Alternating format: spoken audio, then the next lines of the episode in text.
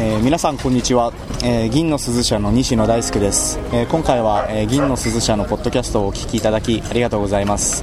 え今回のポッドキャストは、え5月2014年5月に、え銀の鈴社で行われた著者の集いにおいて収録されたものです、え各著者の方に、え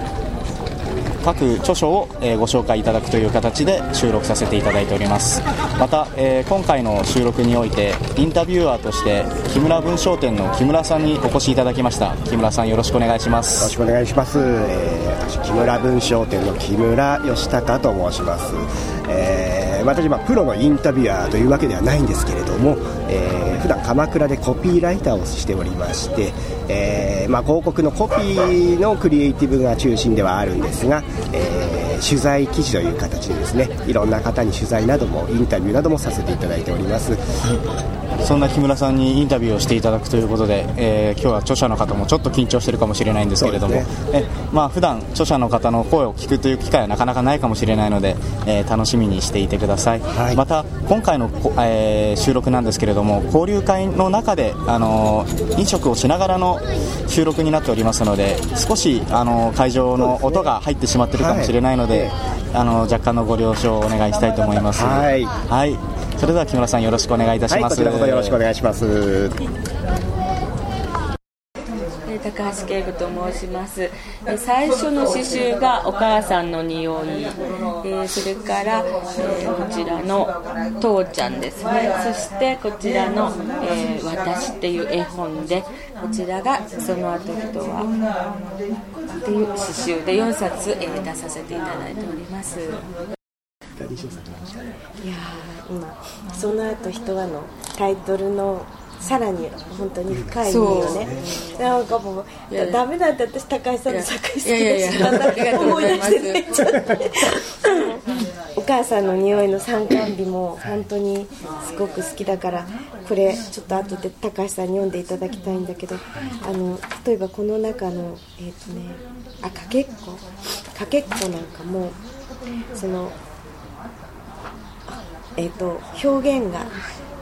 すごく一生懸命走ってるっていうその表現を私の足は回る回るっていうこれは本当にすごい言葉を高橋さんは見つけたなと思ってこういうのがやっぱり詩人かなって。あのそういういろんな言葉がをみんなあの使ってると思うんだけれどもあこの言葉こういう使い方をするとこんなに光るんだって。もう一つもっと違う命を与えられるっていうかそういうところにもあの高橋さんの刺繍の中で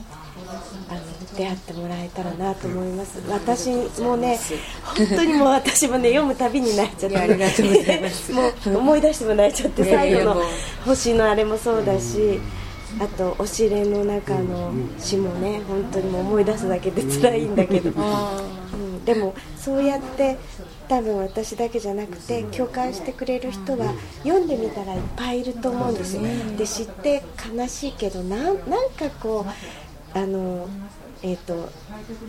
なんて気取ってるって思われてるのか難しいって思われてるのかなんかこう詩を読むっていうこと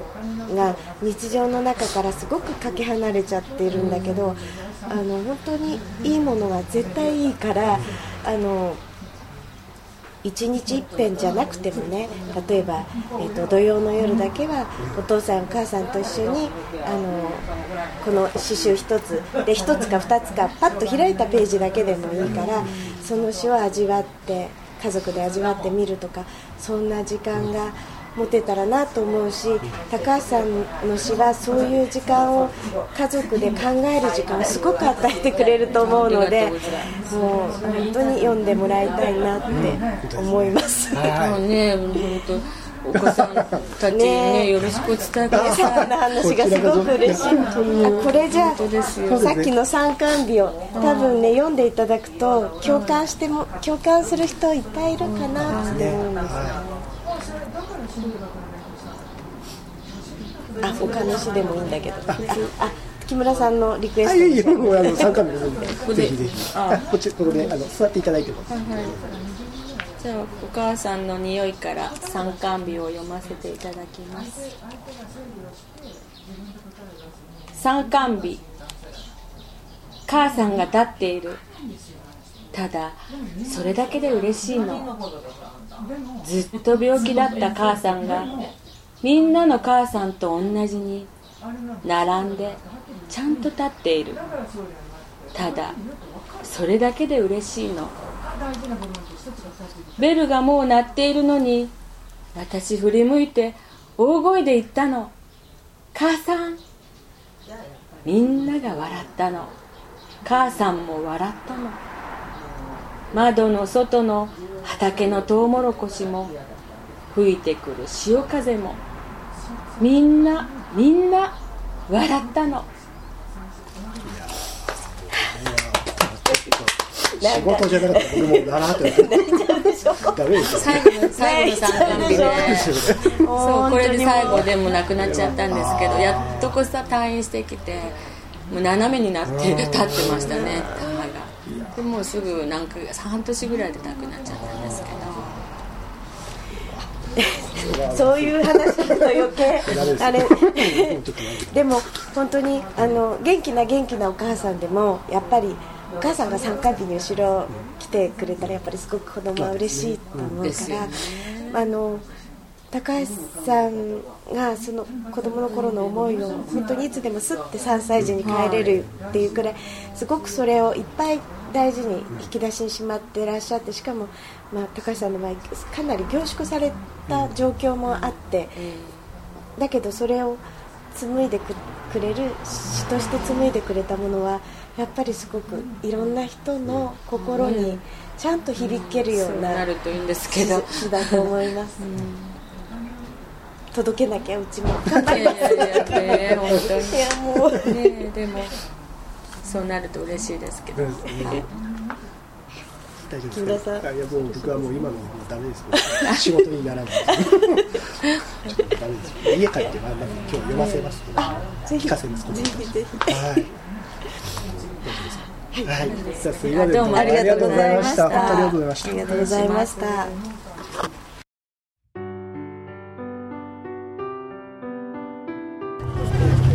今回のポッドキャストはいかがだったでしょうか、